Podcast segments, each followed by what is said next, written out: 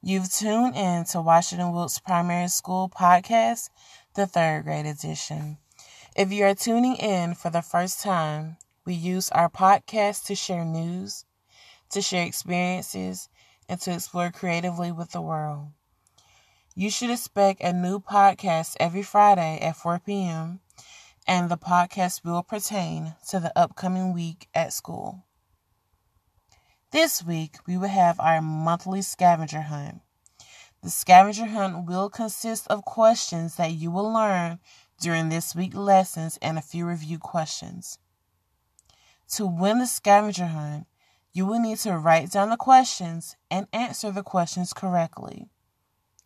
Turn in your paper as soon as you finish. If your answers are correct, I will give you a list of clues for the scavenger hunt. During your free time, you can begin your journey on finding the hidden treasure.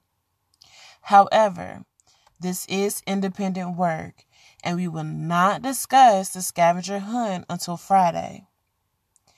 The students who participate will get a bucket filler. So get your paper and pencil ready. I will read each question twice. Question number one Which explorer discovered Canada?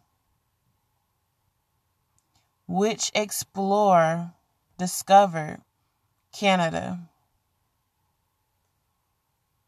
Question number two What does the word mulish mean?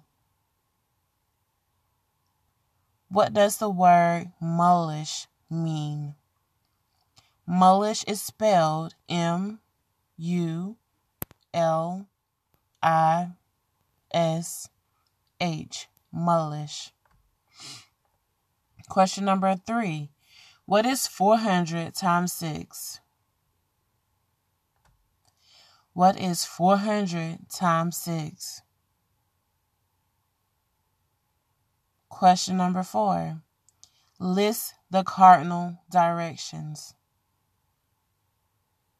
List the cardinal directions. And the last question explain the difference between parallel, intersecting, and perpendicular lines. Explain the difference between parallel, intersecting, and perpendicular lines. Remember to answer all five questions correctly. Turn in your answers and search for the hidden treasure. All right, this week reminders. I would like to wish Alana a happy birthday. She will be nine years old on February 11th. Happy birthday, Alana. We love you. Progress reports will be going home on February 12th, so be on the lookout for that.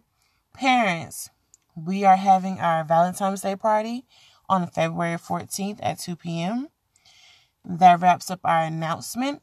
Tune in for next week podcast because our students will be reading their very own Valentine's Day poem. I am Miss Booker, and I will see you at school this week. Teacher out.